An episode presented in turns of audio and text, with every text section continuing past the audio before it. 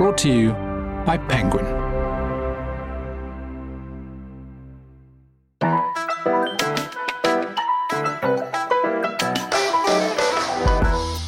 Hello, and welcome to the Penguin podcast, where we talk to writers about writing.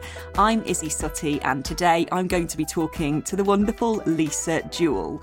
Described as the queen of psychological suspense, Lisa's novel Ralph's Party was the UK's best selling debut novel of 1999.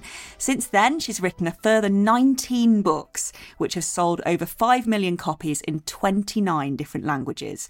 Her latest novel, The Family Remains, a sequel to the New York Times bestseller The Family Upstairs, was published by Penguin in July.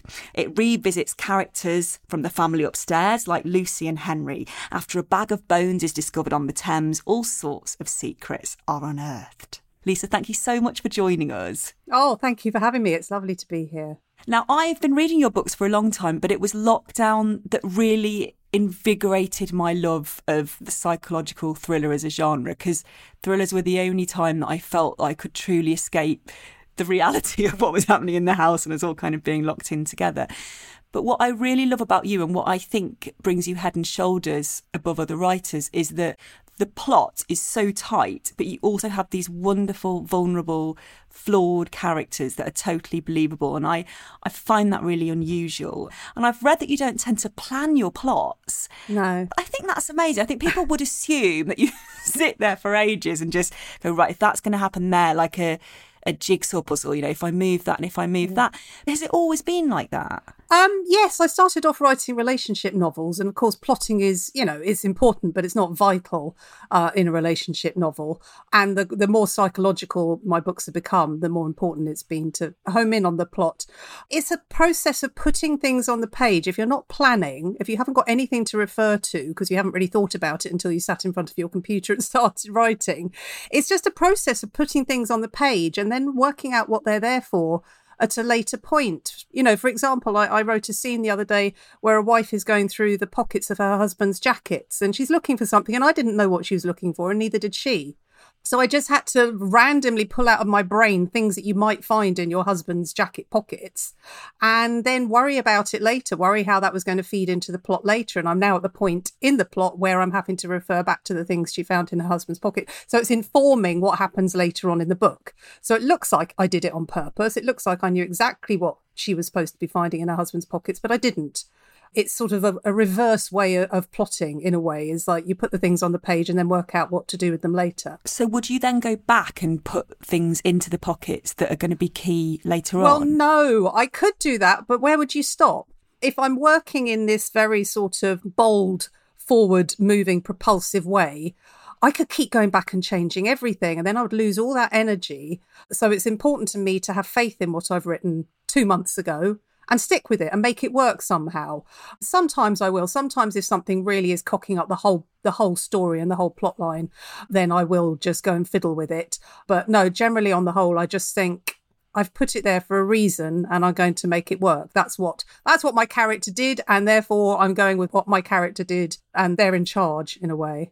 So in those moments do you feel like almost as if the character exists and they're informing what happens or is it more that you're giving yourself parameters. I think the hardest thing to do is when someone says, write anything. I don't know what it has to be about. It can be yeah. about anything. I much prefer it when it's like, it has to be set here and it has to be about a 30 yeah. year old woman.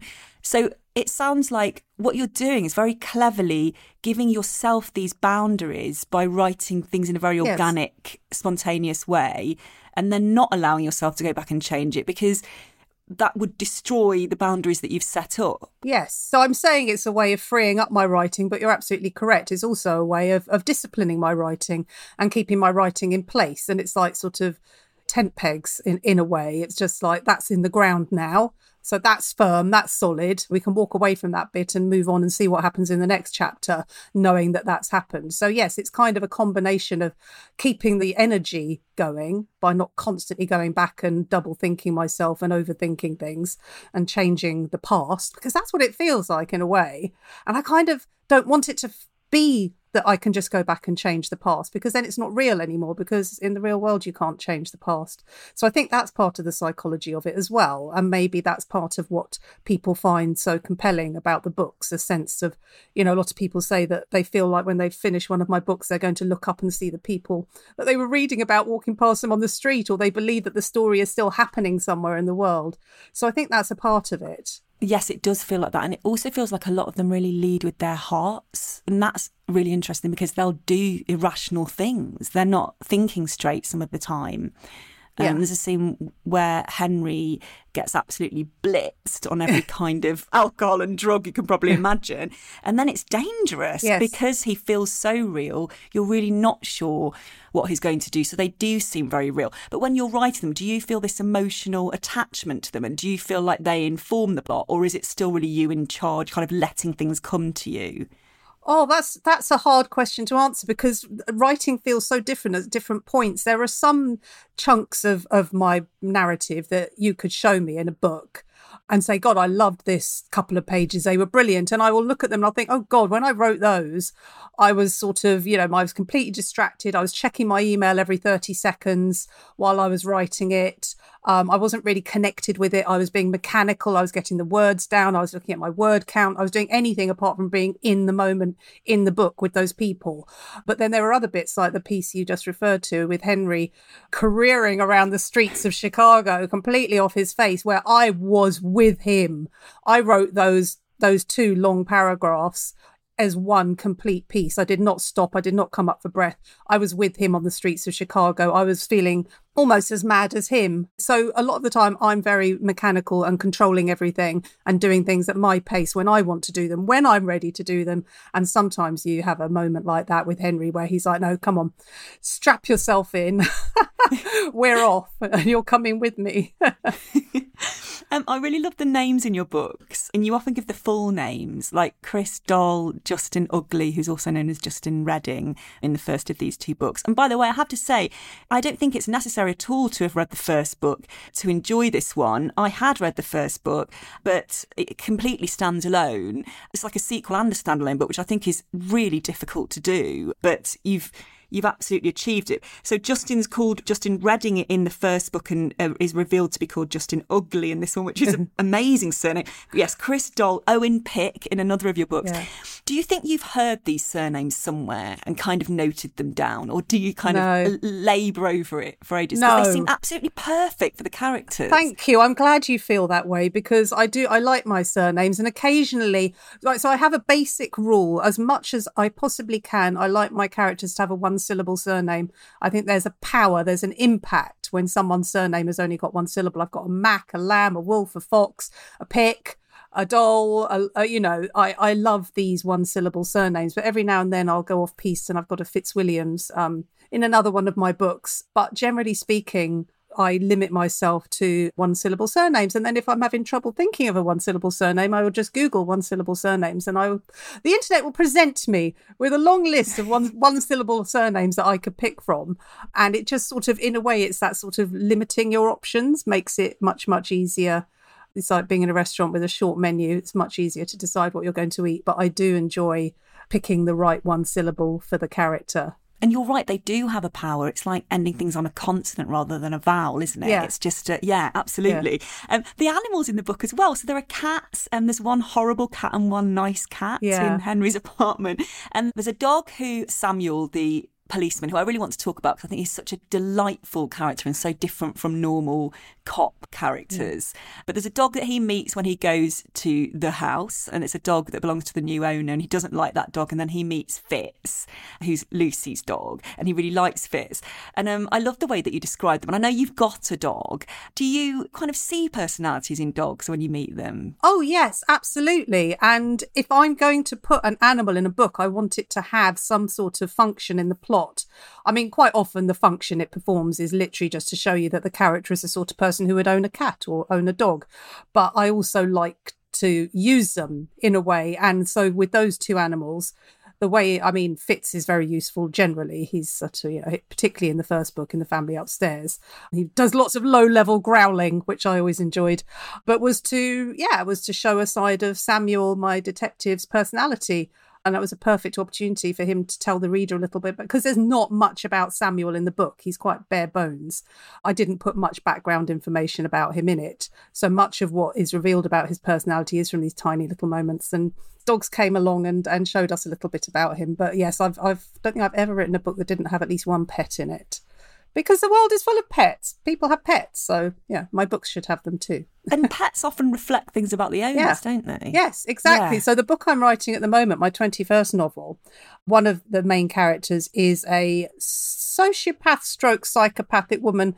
And she owns this um pomchi, and it's such a specific thing. When I pictured her, it's a pomchi, and she carries it in a bag that matches her clothes and it's not actually a pomchi and that's the beautiful thing about it. So she thinks she's bought a pomchi but it isn't. She's been ripped off. It's just some fake fake sort of but it says absolutely reams about her as a person that she's very proud that she's got this little designer dog but it's not even a designer dog.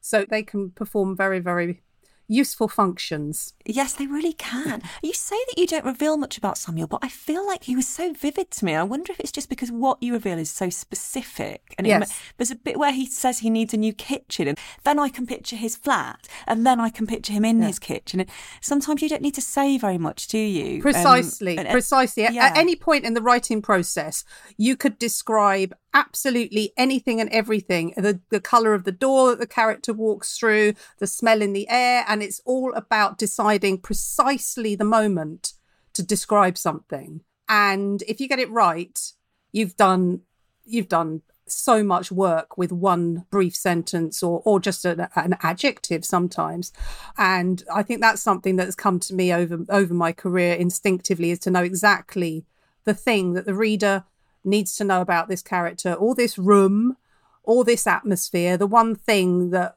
will just pinpoint it in their head and they'll say, okay, I know exactly what we're dealing with now. And it's knowing exactly what to leave out because you could pile on detail until the cows come home and it's not going to make the experience any more enjoyable or clearer for the reader. Yes, because it's about them building up their own picture as well, isn't it? With guidance, I always think. Yes. Um, well, let's move on to your first object. Uh, we ask everyone to bring in some objects when they appear on this podcast. And the first one I'd love you to talk about is the nameplate from uh-huh. outside uh-huh. your childhood bedroom. Yes. So this is weird because um, I was born in London and brought up in the same house until the day I left home when I was 18 years old. So I only ever lived in one house had a couple of bedrooms. I had two sisters and we moved bedrooms a bit. And we were, this was the 70s and 80s, and we all had Laura, Laura Ashley bedrooms. And I always had blue. So I had the blue Laura Ashley bedroom. And then I saw my sister a couple of weeks ago and she'd been having a clear out of her house.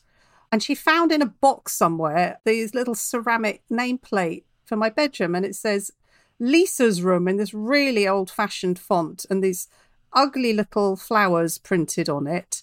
And it was just one of those things where you look at it and you're just there. It's a, like we were just talking about, in fact, just one of those tiny little details that I looked at it, it just conjured up a whole world. It was Proustian in a way. It just plugged me straight back into the cottage where I grew up, my childhood, our bedrooms, the Laura Ashley wallpaper, growing up with sisters. Anyway, so it was just one of those things. So yeah, Lisa's room. There it is. I think I can picture that kind of nameplate. Is it white? It's white ceramic, um, yeah. Yes. It's ugly. I mean, it probably came from, you know, like those seaside shops and on carousels, and you can spin them around and get all sorts of personalized things with your name on them. I think that's probably where it came from. I know the library was such a big part of your life when you were growing up. Did you tend to go into your room shut the door yeah. and go, I'm reading now? Or can you read with other people bustling around you? And could you when you were younger? That's a really good question. I'm trying to remember. No, I don't think I ever read. My mother was always trying to read a book downstairs. So if you'd actually been to my childhood home, there were no books. We had one bookshelf that was filled with Reader's Digest condensed reads that my father bought from the Reader's Digest, but we didn't have any actual books. We never went to bookshops. So every book in my house came from a library and went back to a library. And my mother was always trying to read downstairs. I don't know why she thought she would be able to read with three children in the house and was always getting terribly frustrated and saying, I've read the same line 20 times. but I don't know. I never read in, in communal areas of the house. I read in my room. And yes, the library was massively important as libraries always are, but particularly for us because I think the bottom line about my family home is that my father was the one with the strong aesthetic idea of what a house should look like. So he made all the decisions about what was and wasn't allowed in the house. And books was one of the things that wasn't allowed in the house. So from that point of view, and then he lived with four four women who were all, you know, voracious readers. So without the library, yeah, it would have been a very different, very different childhood for me, and maybe a completely different life if I hadn't learnt to love books at such a young age. But yeah, the library was a massive part of our childhoods. And do you tend to hold on to objects? You know, like well, now you've got the nameplate, will you keep it? do you tend to have a lot of objects from the past that you hold on to? yes, good question. Um, so I've always been slightly on the hoarding spectrum. And then about three years ago, I had to, we were having our house renovated top to bottom. So I had to empty it completely. I couldn't leave a stick of anything in the house. And I just spent a month, I took a month off work to sort the house out and got rid of nearly everything. And what I did was that thing of just making nice boxes to put very, very special things in. My question I asked myself when I was deciding what to clear out of the house was when I'm dead and my children come to their family home to clear it out, will they think this is beautiful? If they do, I'll keep it. Will they think it's interesting? If they do, I'll keep it. And will they think it's useful? And if they do, I'll keep it. So I don't think this nameplate actually fits under any of those criteria. it's neither useful, beautiful, nor interesting. But I, I can't get rid of it now. It's just sitting here in my room now, and I think it's here to stay. And my children will have to lob it at some point in the future. Well, they might have a daughter called Lisa, one of them, and then they can use it. Good point. Retro yes. stylings, the vintage look. um, okay, well, let's move on to your next object. I love the sound of this. This is a, a cassette from your teenage years. Yeah. And this is really weird because I have somewhere um, a few shoe boxes full of the cassettes that I kept from my teenage years. I don't know how old you are, Isy, but I'm old enough to remember being a teenager. I had everything well, to. Yeah, I'm 43, so, so I think do, we're you, probably around the same. Do you remember yeah. cassettes and vinyl? Absolutely. Yes, and record, yeah. recording things off the radio by actually putting the cassette recorder next to the radio. Um, yeah, absolutely. Yeah. Yep. so I've got a couple of boxes of old cassettes, and most of them are ones that are recordings. They're blank cassettes that I used to buy multi packs of from WH Smith's and then record various things onto them. But so most of my music was vinyl, but this is a rare cassette, and it's "You Can't Hide Your Love Forever" by Orange Juice. And I think if any band sums up the sort of music that I was listening to when I was a teenager, Orange Juice is it. You know, when people talk about the 80s, it's all, oh, Madonna and Culture Club and leg warmers and, and fingerless gloves and neon. And I just wasn't that teenager in the 80s. I was absolutely not that teenager. I was into indie music. The more obscure, the better. I used to listen to John Peel every night. I used to write to John Peel a lot, and he invited me to his studio one night to watch him recording and then he double booked me and I got there with my friends and we had to go home again and that was very sad. But it did mean that um, John Peel called my house a couple of times and I had my mum call I was listening to John Peel in my bedroom at the top of the house and I heard my mum calling up the stairs Lisa I've got John Peel on the phone for you. But yes I never actually got to meet him sadly. And so yes I don't know how this cassette this cassette was in the cassette player of my old car my Ford Focus I don't know what it was doing in there, how it ended up in there. And then it when I bought a new car, I took it out of the Ford Focus and put it in the back of a drawer. And it's so it's just this sort of random cassette floating around my house. But every time I look at it, I just feel joy. I feel happy. I feel like it just sort of smells and looks like my teenage years in my bedroom when I was just discovering this incredible world of music and alternative music. And I felt like I was on this voyage of discovery the whole time and listening to things that nobody else was listening to. And so that's my orange juice cassette when you are a teenager, your identity, generally, mine was as well, is so tied into what music you listen to and what music your friends listen to and how you dress and stuff. But writing such a solitary activity, do you still have those experiences of being at gigs in a crowd or going out in a group and all having the same common goal? You mean, do I still go and watch live music? I really. Yeah. Or do you go, I don't know, maybe to some kind of class that y- you go to with friends oh. that you oh. all go to together and get oh. excited about? No, the only thing I do sort of, you know, with, with groups of people these days is sort of drinking, really. Um, I mean, I, can uh, I can uh, attest to that being definitely very important. Long afternoons in people's gardens. No, I haven't really managed to recreate that sense of um, togetherness and belonging in any other aspect of my life, apart from, I suppose, you know, I spend a lot of time with other writers and there's a camaraderie there, obviously, but it's not quite the same thing because I know exactly what you're talking about. It's like you plug yourself into something and you're part of something that's bigger than you. And I have been, I mean, I still do go to the occasional live music concert and I, I love it. I'm there, I'm up in the mosh pit. I want to be right in the absolute depth of it, the heart of it. And yeah, just not not be an individual any longer. So, yes, I still am capable of doing that. I just don't make the opportunities for myself to do it so much. My life has become much more about individual pursuits and family pursuits and the occasional boozy night. Maybe there's a, a lesson in there that I should try and do more things like that, particularly after the last couple of years when you weren't allowed to. So. yes, I've made a kind of vow with myself. To, it's hard with kids, though, isn't it? To kind of put those those evenings in sometimes. Oh well, no, mine are old enough now that I don't even need. To, oh, okay. I, I don't even have to think about them anymore. It's like kids, what kids? Uh, well, maybe you could take them with you to the gig. Well, absolutely, yes, that's more likely. yeah. And so I know you did an art foundation course. You've had such a varied career, yeah. actually. I know you probably wouldn't consider that your career necessarily, but just if you look back over your life, I love the variety that there's been. You were a PA and you worked for Thomas Pink, yeah. and so you worked in fashion for a while and you were a pattern cutter, were you? No, it, it I worked, worked in, in, I worked in the pattern cutting room. So I was the yes. assistant to the pattern cutting room manager. And this is why it's hard for me now with the with older children who are reaching that point in their lives where they're going to start making decisions that form the journey of their life. I can't find the energy to get anxious about it because I had a mother who let me find my own way and it worked out really well for me. It may not work out so well for my children. I don't know. But yeah, so I just never ever knew what I wanted to be. I had no clue. Uh, I wanted to be a music journalist for for quite some time, and I don't know why I stopped wanting to be a, a music journalist.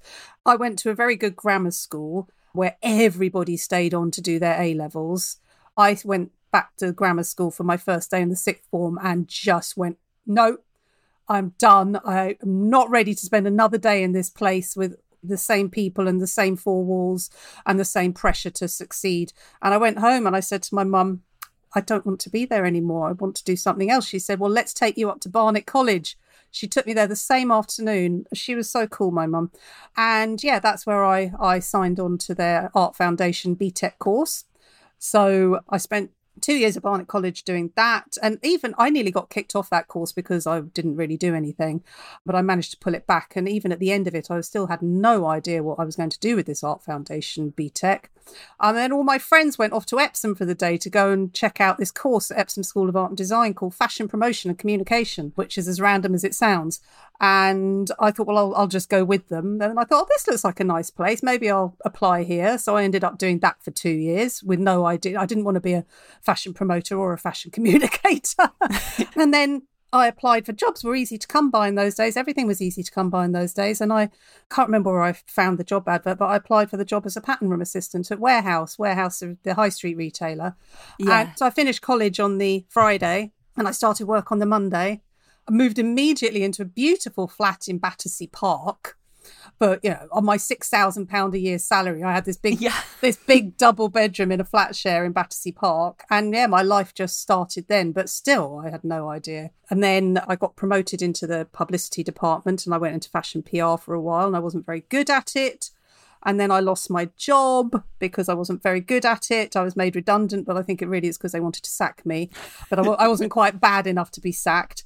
And then I was unemployed for a year. Oh, and then in between, I married this guy, I mean, this random guy I met in a in the personal ad, so I didn't even love, and he was awful, and he kept me locked up in a house in the suburbs. But one thing that was quite good about those those years, I was with him for five years in the suburbs, was that he was a big reader and he just kept giving me book after book after book to read and they were all really good books and it completely reignited my love of reading and it also started sowing the seeds of thinking oh you know, maybe this is something that I could have a go at. And then I got a job after a year of unemployment. I got a job working as a receptionist at Thomas Pink, the shirt makers, in their head office in Battersea. And that was where I met my husband, my second husband, the good one, the decent husband. And that was also the starting point of everything that led to me writing my first novel. It all kicked off from there. But basically, it was this really messy, disjointed series of bizarre decisions, spending years doing things I was not interested in, married to people I didn't like, and just sort of going with the flow and not having any control or any sense of direction. But hey ho. It, it, all it all worked out in the end so. exactly. And i can't help thinking that because of your personality it was always going to be okay. I mean it's easy to say that in hindsight but yeah that is my motto in life is everything's going to be okay. It'll be fine. And that's why i'm i'm having challenges with this stage of parenting because my natural instinct is just to just goes fine doesn't matter that she's like not done any revision for her summer exams doesn't matter. She'll be fine.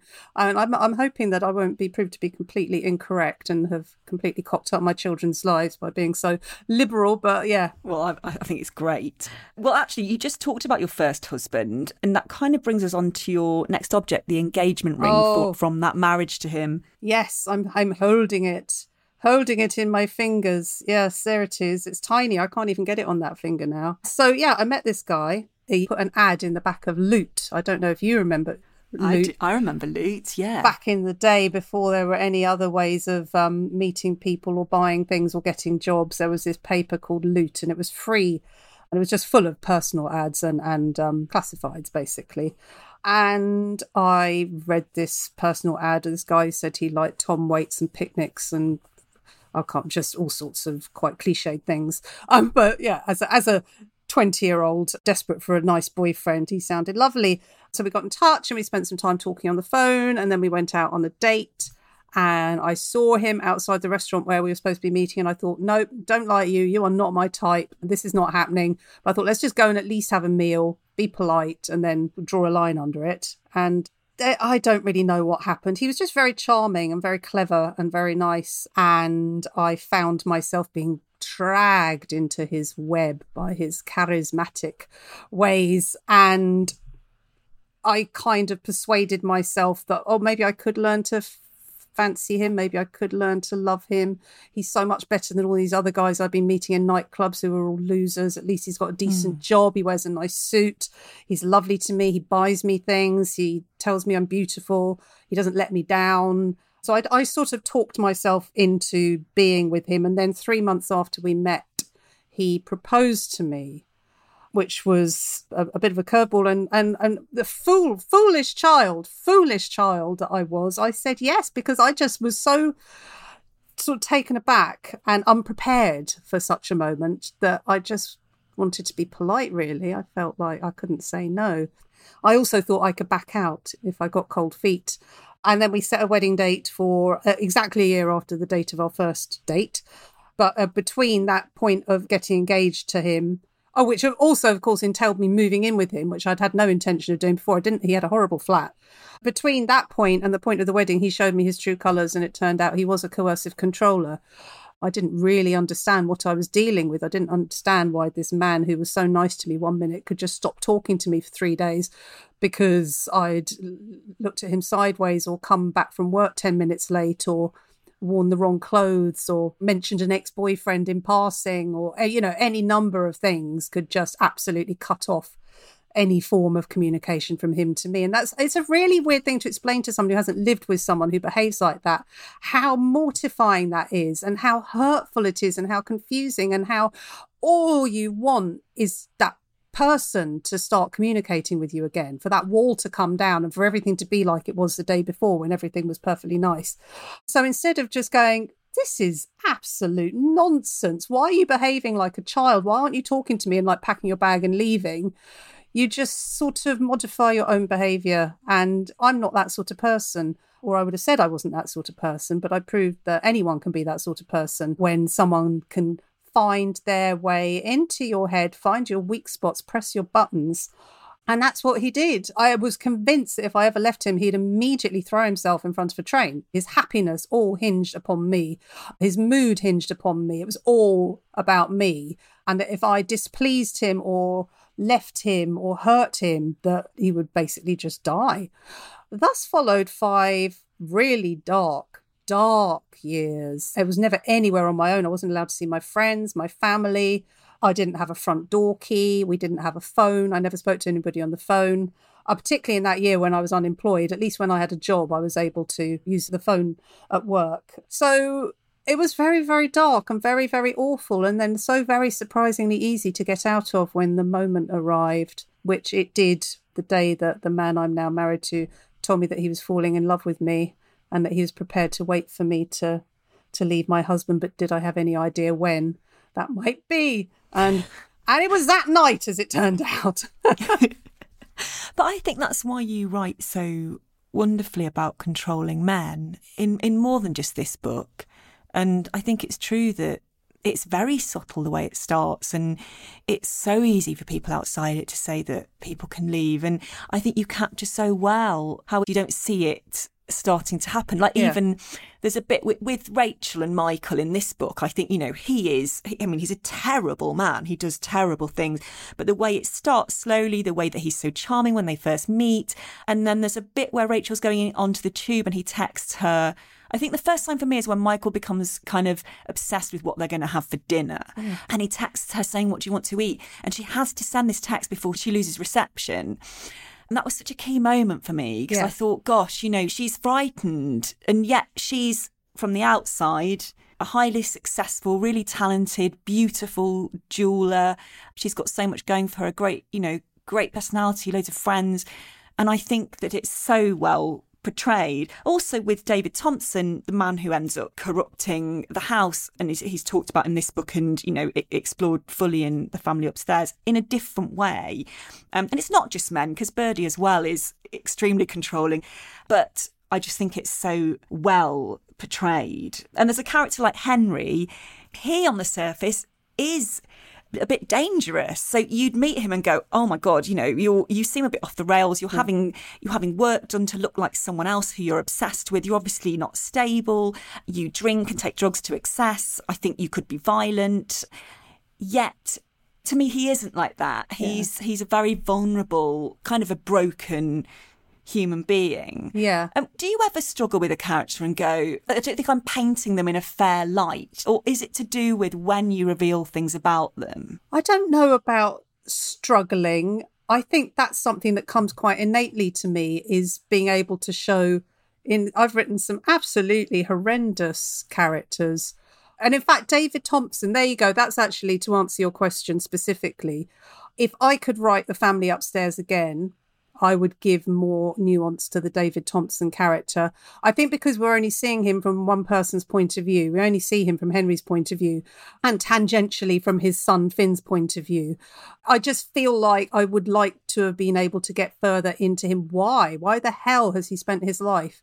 crashing into other people's families and trying to steal their money and leave them sort of bereft and bankrupt. He needed to do that for the plot to work but I feel a bit dissatisfied that I've never worked out exactly why he was that way because with all my other characters that you're that you're referring to or someone like Noelle in the, uh, the then she was gone I did so much work to get the reader to try and see the world from their perspective and understand about broken children.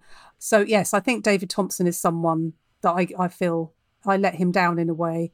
But maybe, maybe, maybe he maybe he, Oh yeah, a third one. I know. Maybe he wouldn't have been so much so. fun. Maybe he was meant to I be think... more one-dimensional. I don't know. I never read it thinking he's two-dimensional. He came in and he just caused absolute yeah. havoc. And as you say, it was from one point of view. But if you would write a third book, I, would be first on the list. Oh, there you go. go. Back in time. Yes, yes, yeah. could absolutely follow him from his childhood to his Yeah. to his tragic death on the kitchen floor at Cheyne Walk. Yes. Um, okay, well, um, let's move to your next object. This is a reporter notepad and pen um, from your creative writing classes. So this is another thing that I found. uh, I can't remember what I was looking for, but I found this weird canvas bag somewhere in my house, and I found that it contained all the things that I had brought. So when I left my first husband, I moved in to a flat with my sister and her boyfriend. And then, probably six months after that, I moved into my current husband's flat. And I think I just brought this canvas bag. I didn't have anything. I left my marital home with nothing. I didn't want anything from that house. So I brought this canvas bag. And what it had in it, which I found, was yeah, this um Silvine is a brand. It just looks so old fashioned. Yes, I know that brand. Uh, Yeah, Silvine Yes. red reporter's notepad with the white spiral uh, spine, and it also has a little yellow bic with a black lid on it stuck inside the um the spiral, and it's the reporter's notepad that I used to take to my creative writing classes. So this right. So when I left my husband, the first thing I did was think I want to do something to celebrate the fact that I'm allowed to do whatever the hell I like now. And because I was working as a receptionist at the time, answering the phone at Thomas Pink, I thought maybe it'd be nice to give my brain a little workout. And so I went on to is it Spotlight, that magazine that shows you all the the courses in London? Yes, I think it is. Yeah, so I think I bought a copy of Spotlight and found out that there were evening classes every Monday night. And I thought Mondays are good because, you know, nobody goes out on a Monday, so it's not going to eat into my social life, my newly rediscovered social life. And I, yeah, signed up for these creative writing classes, six o'clock on a Monday night at the Working Men's College in Camden. And it was two terms, I think. I can't remember, two or three terms anyway. And I've always said that you can't teach someone to write, and I still maintain that you can't teach someone to write. But what was brilliant for me about these classes, as someone who had not written creatively since I was, you know, 15 years old or whatever, was just unlocking those little doors inside my head. So we'd have briefs, and the brief would be go away and, and describe a room.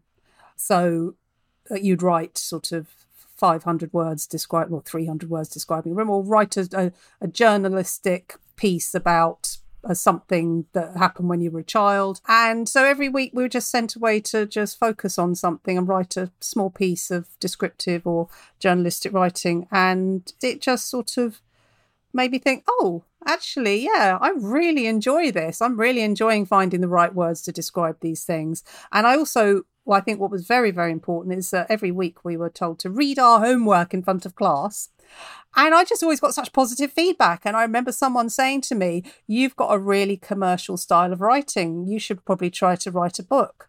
So that just sort of put that away as a little a little seed of you know, inspiration and it was all there ready to go when I had the fortuitous conversation which I think probably relates to my I think we're probably moving. Probably yes, relates which to- I think, yeah. yeah, I can't wait to talk Yeah. about that. Uh, do you still remember people from that evening class? Oh, I remember. So there was this one guy, and I think that this is he's a staple of any creative writing class. There was this one guy who came every week, and he looked very intelligent. He was probably the same age I am now, and he never wrote anything. He was always very encouraging of everybody else's work and very chatty. And then it was the last lesson, and he finally turned up with something he'd written. And it was this long, really TMI piece of writing about some young woman he'd had an affair with who dumped him and broken his heart. And he- I just realized he'd only come because he wanted to write this down. This had been such a huge thing for him. And he just wanted to write it down. And it took him the whole duration of this course to finally feel ready to, to write it down. And it was, it was a bit, it was a bit awkward because it was really, really personal and intimate. So I, I remember him. And then I, I remember another lady who lived in a flat overlooking the pond on Hampstead Heath. And she was just so classically the sort of lady who would live in a house overlooking the ponds on Hampstead Heath. And she would just write all these beautiful poetry about the view from her window. Um, but no, I don't remember anybody else. I just remember those two. Those two. Yeah. Wow. Okay, well, let's move on to, as you just mentioned, this is a seminal moment. Um, happened on holiday, and you've got an object to represent it. Yes. And it is it is a book. I was trying to try and avoid books because well, if I started looking for books that sort of have informed my my life and my writing and what have you, I didn't wasn't quite sure where I'd stop. But this is this, this is a book in a different league entirely to any other book in terms of the impact it's had on my entire life. I actually have three copies of this book, but the one I've got here is the original one that I bought in 1995 and took on holiday to Malta. So this was the very first holiday I went on with my second husband, who I'd been going out with for a few months by then. So this was at the time when I'd been doing my creative writing lessons and enjoying my newfound freedom, but before I'd moved in with him.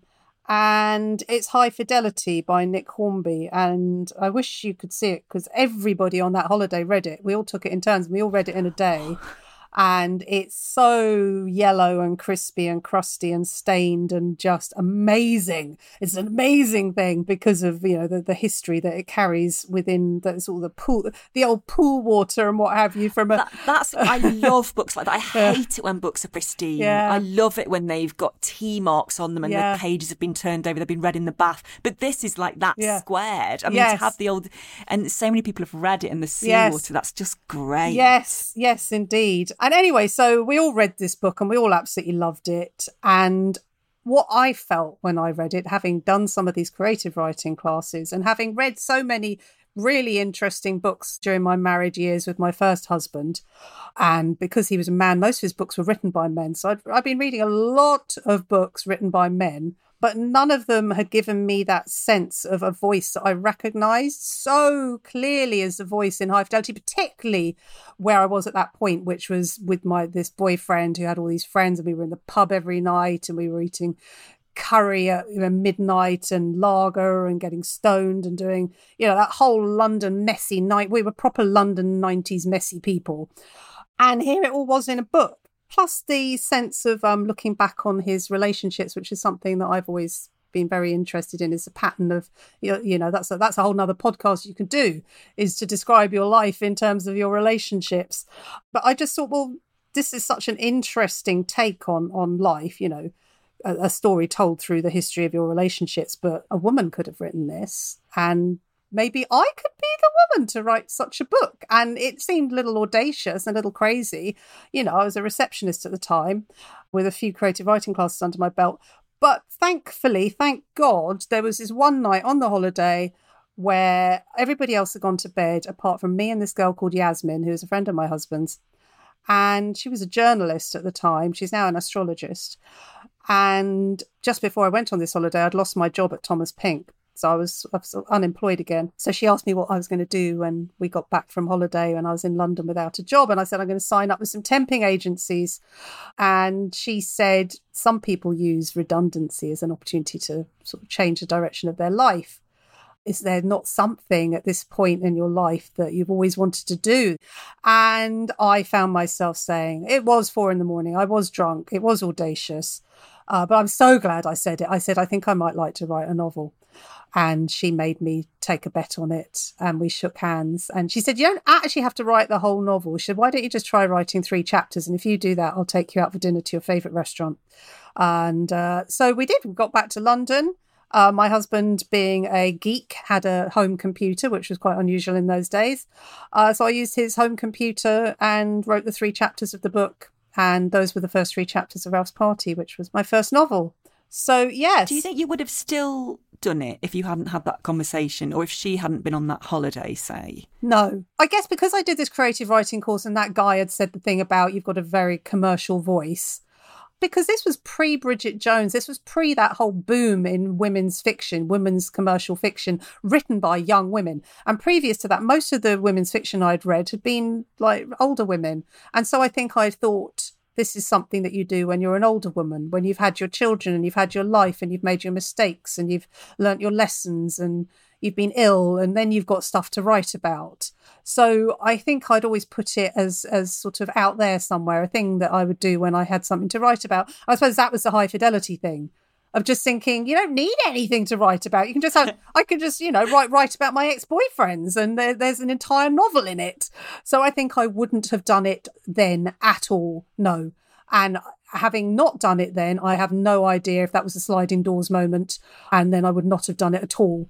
Maybe life would have got in the way and I could have got to the age I am now, which is probably the age I thought I would be if I was ever going to write a novel and not be in the headspace or even think about writing a novel. So it wasn't just luck, it was everything, that conversation. I really believe it was. Have you ever met Nick Hornby and told him? I have met, I'm terrible meeting my idols. I just clam up. I actually spent a whole day with him, not just him, the Penguin a few years ago put a load of their authors on a double decker bus and drove us up and down Oxford Street. And we got out and signed books at different branches. And he was on the bus, and I was just awestruck. And then this other writer at the end of the day said, Oh, I know Nick, let's invite. And I told her the whole story. She said, Let's invite him out for a drink afterwards. And I ended up in a bar with this other writer and with Nick Hornby, and I still couldn't talk to him properly. I still just sort of gawped at him and just yeah. So I've ne- I've never told him how important that book was to me. I really understand that. It's almost too big to communicate, Yes. isn't it? I, I really get that.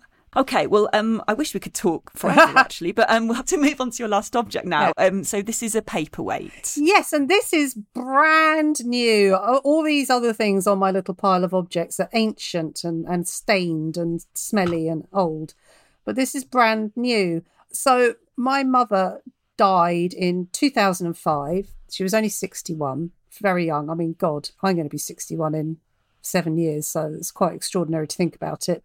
And her wishes were that even though she and my father were divorced, neither of them had ever remarried. And he had a plot reserved for himself in the church near the house where we were brought up. And she said, just put me in there, put me in there with him. So for years and years and years, she lived in a box under my sister's desk, waiting for my father to die so that she could go in his plot. And then my father met someone and remarried and they're adorable and this woman adores him and as much as i don't know she'll be buried with him we just thought we can't put our mum in with him when he's married to somebody else. And so thus we've had like four years of my mum sitting in a box under my sister's desk and just not knowing what to do with her just feeling it wrong that we don't have somewhere that we could go and see her or talk to her or think about her. And then me and my sisters were away a couple of weekends ago visiting my father actually for his birthday. And my sister got these little packets out of her bag and handed them to us. And I could see that her her eyes were wet, that she was feeling emotional. I was like, oh my God, what's inside these packages? And we opened them, and yeah, there are these three paperweights formed into the shapes of hearts.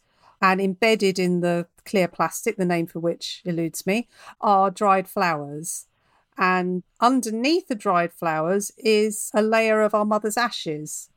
So, yes, I'm holding it now in my hand. So, finally, after, oh gosh, what's that? Nearly eight, 17 years, 17 years, I have my mum and she is here. And that is just a wonderful thing. And I just thought if I'm here talking about objects, I can't not talk about this object because this is, you know, massively emotional and important. And also, the timing is brilliant because I didn't own this object two weeks ago. So I wouldn't have been able to talk about it. But here it is in my hand, and it's a very beautiful thing. And was your mother more like you than your father was in terms of being creatively minded? Um, I found old exercise books of both of my parents in the loft, and both of them are really good at creative writing. They both had a lovely way with words. My father always pens lovely cards, beautiful messages in the cards that he sends, and my mother always used to write lovely letters. So both of them had a nice way with words, but my mother was a bookworm and my father was not. My father was one of those men who took a Wilbur Smith on holiday, and that was it. So I definitely get the bookworm, the reading element from my mother. But yeah, I think both of them, both of them were good with the with the English language. I think a paperweight is a brilliant thing to have. My father died 11 years ago. We don't have ashes, but if you do want them to be made into something, it has to be something beautiful, I Yes. think. And it feels so nice in my hand as well. That's another thing. It's not cold. It's got this lovely warmth to it and it's a lovely shape and it just fits in the palm of my hand. And it's just pretty to look at and it catches the light and all of these things. And it's wonderful. And I know my mother would have loved it. So, yeah, there's my mother, a tiny part of her anyway, forever captured. And uh, that is definitely something that my children will be keeping when I've passed on. I've, I've already told them that Yes. that's not that's not going to Oxfam. No, absolutely not. um, well, the last thing that I wanted to ask you is about research. Actually, I've got two more questions. Um, so, the penultimate thing I wanted to ask you is about research because I don't doubt all the facts, all the police facts in your books, and I just completely trust that they're right. And I wondered how much you research, whether you've become more of an expert as time's gone on, and you've written more about more about. You're shaking No. your head. oh, it's terrible. It's terrible. I've always assiduously avoided police procedure in my books because I don't. I once bought a book for authors about police procedure and I started reading it and I just thought, I can't, I'm just, no, I'm just not going to write about the police. It's fine. And if I ever have had them in my books, they've always been in the background, being a bit bumbling, being a bit hopeless. Somebody else always solves the crime because they were too slow. I always blame their sort of cut budgets on the fact that they can't deal with they can't deal with these cases properly. Um, and then I started writing this book. So there's three ma- main strand. Well, originally it was supposed to be the three main strands of the book: Lucy, Rachel, and Henry. And then I was going to interweave between these strands little tiny chunks of other people who had found this bag of bones by the banks of the Thames, and they were all going to be just like one page long. And so the bag of bones is originally found by a mudlarker called Jason in the first chapter. So I wrote that from his point of view. And then I switched to the point of view of the forensic detective, Saffron Brown. And then I flicked to the view of the case detective, Samuel Owusu. And I just got stuck on him. I couldn't move it. He he was only supposed to be one chapter, and then I was supposed to move on to different ground. And uh, I just got stuck on him. I just loved him so much, and his chapters got longer and longer and longer. And I suddenly realised, oh my god, I'm writing a detective, and I have no idea what I'm doing. I'm just hoping that all the all the detective shows I've watched and all the true crime stuff I've watched has like lodged itself in my brain firmly enough that I'm not completely screwing it up and talking nonsense. But it doesn't feel like you are. I mean, all the interview things, they do an interview on Zoom with police in Chicago, or what on Zoom necessarily, but, you know, on a Yeah. screen. I completely Good. believe it. Of course, that's what they do. If you have a suspect abroad and you need Yeah. to interview them urgently, there's a bit where you mention a tree detective, which I just loved. And that was the moment where I thought, she must have people on speed dial, you know, that she can go, hey, how would you, if you needed to know what kind of leaf these were or where these leaves grew, you know? Yeah, but no. I'm flabbergasted. Uh, But good for you. It doesn't matter. Well, it does doesn't it? matter As long as it rings yes, true. It, it totally depends. And I was talking to somebody about this yesterday. So I once sent a proof copy of Invisible Girl, which has a small amount of police procedure in it, to Clare Mackintosh. And Clare Mackintosh used to be a police detective. And she read it and immediately emailed my editor and said, Is it too late to make any changes? Is it too late? And my editor was like, Oh God, it is too late. It's gone to the presses. And so it went to the presses full of errors. I never asked Clare what the errors were because I kind of didn't want to know. And interestingly, many, many people have read that book since it came out, and I've not had one person say the police procedure is absolutely ridiculous. So I suppose what I'm saying is that I think only people involved in very particular areas of police work would be able to see the, the holes in it, the flaws, the mistakes, and that's a tiny percentage of the people who read my books. So and then also, do you think it's possible to get too sidetracked by things like research. Oh, research? absolutely. That's why I don't do any. Well, that's what that's what I tell myself. Yeah. Oh no, then you get stuck with certain immutable things. You get stuck with things, and there's nothing you can do about. it. You can't be flexible with it because, like, no, I read the thing and it said that that could never happen like that, and that only ever happens on a Tuesday. It would never happen on a Wednesday. So that's quite limiting. Oh, here's a good example of when not doing research sort of backfires. And you won't know this because you're English, as am I. But there's a scene in The Family Remains where Lucy takes the kids out for a burger and they go to this place called In-N-Out Burger, which is like a cult restaurant. And I took my daughter and her friend there when we were in LA a few years ago. And I just stupidly assumed that it was coast to coast. Uh, you could get an In-N-Out burger anywhere you wanted in America, like a McDonald's. And you will not believe the percentage of early reviews from American readers saying, There is no In-N-Out burger in Chicago. it's literally stood out from this entire book like a sore thumb. So luckily we made that change in time for the print run. But yes, so Isn't it funny how people get so pedantic about something Yes. like that? Like they're like, no, no, no, no, I've got, you know, I've got to say it. It just, just doesn't No. matter. It's a, a burger bar, isn't it? Yes, yes, absolutely. Um, but yeah, so no, you're you're you're right that often too much research can really slow things down and make it harder to be a writer. I think, but then I know other writers who swear by research, so everybody's different. because of the way you write, you have this energy and you what we talked about at the beginning. It seems wrong for you now to do that meticulous research because presumably you'd have to do it in draft Yeah. two, and then that would provide all sorts of challenges. So I think it's absolutely right that, and I truly believe it just doesn't matter whether it's true or not, true to life or not, as long as it makes sense within the story. It doesn't jar. None of it does. Well, look Yeah. at me. I just assumed, as I say, that. You had lots of mates. You could go, oh, does court meet on Yeah. a Friday at two? And keep Thank going, you. Th- doing no are you research. are you giving me permission to be a lazy writer? Yes, I 100% am. Um, right, my last question is it feels like a bit of an innocuous question, but this Airbnb that Henry and Finn Yeah. stay in in Chicago has just stuck with me. Well, not- and also because I haven't been abroad for about eight years, actually, since my daughter was born. I want to Yeah. go to this Airbnb. So the way that you describe it, the apartment that Finn's living in has this door knocker in the shape of a fox's head. It's this big building opposite a kind of bistro cafe in Chicago. The stained glass, there's floral mosaic panels. The lift has a gate that opens and closes. Does this place exist and can I go Oh, there? No, I just made it all up. I knew I wanted it to be Art Nouveau. I did. I Google imaged Chicago streets, and so I just spent a few minutes looking at, at facades in Chicago. I mean, I've been to Chicago, but only for an hour, so I needed a little bit of a, a little bit of a boost to my visual imagination, and I just noticed there was a lot of Art Nouveau architecture. So when I came to write the scene, that's what I had in my head was this beautiful, and it's it's all above the shop fronts. So I like that idea that it's not just a classic apartment block. You know, you you'd have to look up to see it. In other words, and all the detail is up Yeah. there. It's just this hidden door between two shops. So yeah, I had fun writing that. I think I might have gone what I was talking about earlier about just choosing which little bits of detail to pop in. I think I went slightly overboard describing the paneling. There's a word for it, but I, I think I went slightly over the top describing it because it was so. Um, Well, it was so, no, I don't. I just loved picture. And Marco, one of Lucy's children, hates it because he only likes Yes. white things. I found that really funny. And when. Yeah, I don't want to reveal too much about what happens, but I just love the fact that he's like, "No, I don't like these Yes. old things." And it happens again in in a different yeah, house. his it? his house He that they're just- about to move into. Yes.